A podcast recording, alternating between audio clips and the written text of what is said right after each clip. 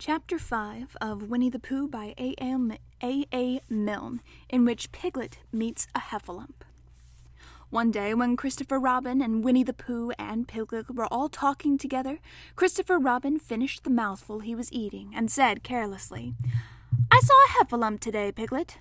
Oh, what was it doing? asked Piglet. Just lumping along, said Christopher Robin. I don't think it saw me. I saw one once, said Piglet. At least I think I did, he said, only perhaps it wasn't. So did I, said Pooh, wondering what a heffalump was like. You don't often see them, said Christopher Robin carelessly. Not now, said Piglet. Not at this time of year, said Pooh. Then they all talked about something else until it was time for Pooh and Piglet to go home together. At first, as they stumped along the path which edged the hundred acre wood, they didn't say much to each other. But when they came to the stream, and had helped each other across the stepping stones, and were able to walk side by side again over the heather, they began to talk in a friendly way about this and that, and Piglet said, If you see what I mean, Pooh, said, and Pooh said, It's just what I think myself, Piglet. And Piglet said, But on the other hand, Pooh, we must remember, and Pooh said, Quite true, Piglet, although I had forgotten it for the moment. And then, just as they came to the six pine trees, Pooh looked round to see that nobody else was listening, and said in a very solemn voice, Piglet, I have decided something. What have you decided, Pooh? I have decided to catch a heffalump. Pooh nodded his head several times as he said this, and waited for Piglet to say, How? or Pooh, you couldn't, or something helpful of that sort, but Piglet said nothing. The fact was, Piglet was wishing that he had thought about it first. I shall do it, said Pooh, after waiting a little longer, by means of a trap.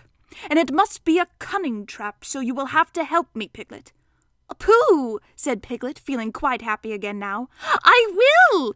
And then he said, How shall we do it now? And Pooh said, That's just it. How? And then they sat down together to drink it, to think it out. Pooh's first idea was that they should dig a very deep pit, and then the heffalump would come along and fall into the pit, and Why? said Piglet. Why what? said Pooh. Why would he fall in? Pooh rubbed his nose with his paw, and said that the heffalump might be walking along, humming a little song and looking up at the sky, wondering if it would rain, and so he wouldn't see the very deep pit until he was halfway down, when it would be too late. Piglet said that this was a very good trap, but supposing it were raining already? Pooh rubbed his nose again, and said that he hadn't thought of that. And then he brightened up and said that if it were raining already, the heffalump would be looking at the sky wondering if it would clear up, and so he wouldn't see the very deep pit until he was halfway down, when it would be too late. Piglet said that now that this point had been explained, he thought it was a cunning trap. Pooh was very proud when he heard this, and he felt that the heffalump was as good as caught already. But there was just one thing which had to be thought about, and it was this. Where should they dig the very deep pit? Piglet said that the best place would be somewhere where a heffalump was just before he fell into it, only about a foot farther on. But then he would see us digging it, said Pooh. Not if he was looking at the sky. He would suspect, said Pooh, if he happened to look down. He thought for a long time, and then added sadly, It isn't as easy as I thought. I suppose that's why heffalumps hardly ever get caught. That must be it, said Piglet. They sighed and got up. And when they had taken a few gorse prickles out of themselves, they sat down again. And all the time Pooh was saying to himself, If only I could think of something. For he felt sure that a very clever brain could catch a heffalump, if only he knew the right way to go about it. Suppose, he said to Piglet, you wanted to catch me. How would you do it? Well, said Piglet, I would do it like this. I should make a trap, and I should put a jar of honey in the trap, and you would smell it, and you would go in after it, and and I would go in after it, said Pooh excitedly, only very carefully so as not to hurt myself, and I would get to the jar of honey, and I should look round the edges first of all, pretending that there wasn't any more, you know, and then I would walk away and think about it a little, and then I should come back and start licking in the middle of the jar, and then yes, yes, yes, yes, well, never mind about that. There you would be, and there I should catch you. Now, the first thing to think of is what do heffalumps like? I should think acorns, shouldn't you? We'll get a lot of. I say, wake up, Pooh! Pooh had gone into a happy dream, woke up with a start, and said that honey was a much more trappy thing than acorns. Piglet didn't think so, and they were just going to argue about it when Piglet remembered that if they put acorns in the trap, he would have to find the acorns, but if they put honey, then Pooh would have to give up some of his own honey. So he said, all right, honey then, just as Pooh remembered it too, and was going to say, All right, acorns. Honey, said Piglet to himself in a thoughtful way as if it were now settled, I'll dig the pit while you go and get the honey. Oh, very well, said Pooh, and he stumped off. As soon as he got home, he went to the larder and he stood on a chair and took down a very large jar of honey from the top shelf. It had honey written on it, but just to make sure, he took off the paper cover and looked at it, and it looked just like honey. But you never can tell, said Pooh. I remember my uncle saying once that he had seen cheese just this color. So he put his tongue in it and took a large lick. Yes, he said, it is, no doubt about that. And honey, I should say, right down to the bottom of the jar, unless, of course, he said, somebody put cheese in at the bottom just for a joke. Uh, perhaps I had better go a little further, just in case, in case heffalumps don't like cheese, same as me. Ah, and he gave a deep sigh. I was right. It is honey, right the way down.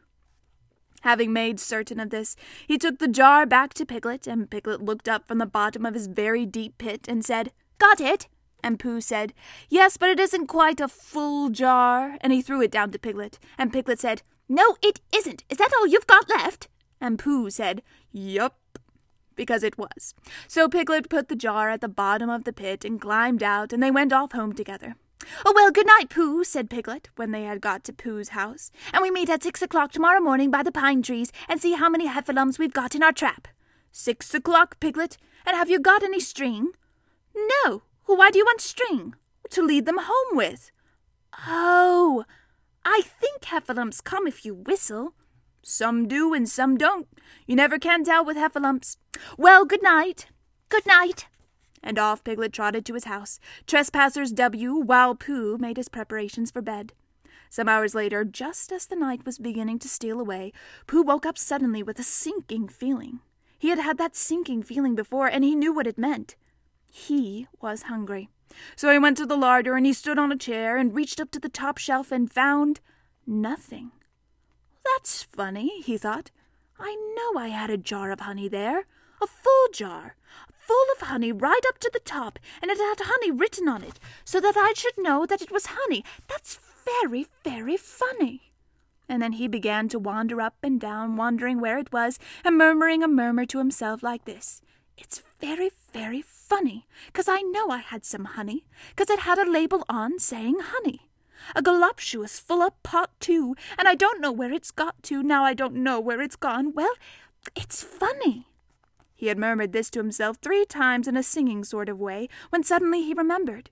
He had put it in the cunning trap to catch the heffalump.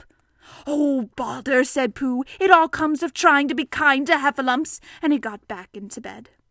But he couldn't sleep. The more he tried to sleep, the more he couldn't. He tried counting sheep, which is sometimes a good way of getting to sleep, and, and as that was no good, he tried counting heffalumps, and that was worse, because every heffalump that he counted was making straight for a pot of Pooh's honey and eating it all. For some minutes he lay there miserably, but when the five hundred and eighty-seventh heffalump was licking its paws and saying to itself, Very good honey, this. I don't know when I've tasted better. Pooh could bear it no longer. He jumped out of bed, he ran out of the house, and he ran straight to the six pine trees. The sun was still in bed, but there was a lightness in the sky over the hundred acre wood which seemed to show that it was waking up and would soon be kicking off the clothes. In the half light, the pine trees looked cold and lonely, and the very deep pit seemed deeper than it was, and Pooh's jar of honey at the bottom was something mysterious, a shape and no more. But as he got nearer to it, his nose told him that it was indeed honey, and his tongue came out and began to polish up his mouth, ready for it. Oh, bother, said Pooh as he got his nose inside the jar. A heffalump has been eating it. And then he thought a little and said, Oh, no, I did. I forgot. Instead, indeed, he had eaten most of it, but there was a little left at the very bottom of the jar, and he pushed his head right in and began to lick. By and by, Piglet woke up. As soon as he woke, he said to himself, Oh! Then he said bravely, Yes! And then, still more bravely, Quite so! But he didn't feel very brave, for the word which was really jitting about in his brain was heffalumps. What was a heffalump like? Was it fierce? Did it come when you whistled? And how did it come? Was it fond of pigs at all? If it was fond of pigs, did it make any difference what sort of pig? Supposing it was fierce with pigs, would it make any difference if the pig had a grandfather called Trespassers William? He didn't know the answer to any of these questions, and he was going to see his first heffalump in about an hour from now.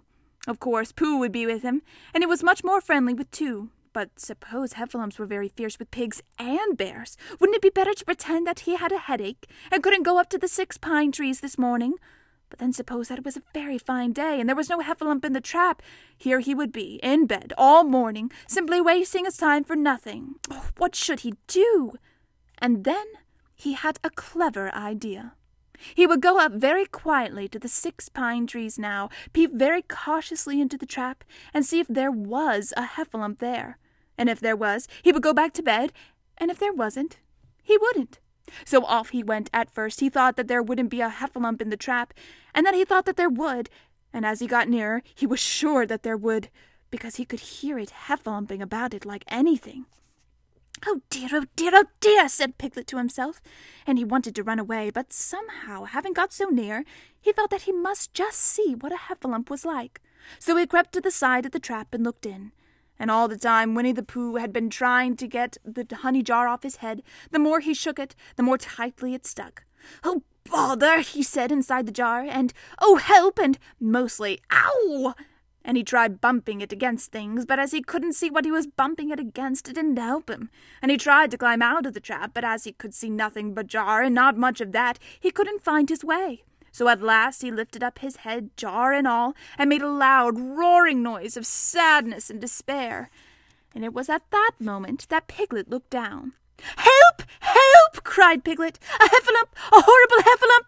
And he scampered off as hard as he could, still crying out, Help! Help! A horrible heffalump! Huff! Huff! A horrible horriflump! Hull! Hull! Heffable! Huff! Ah!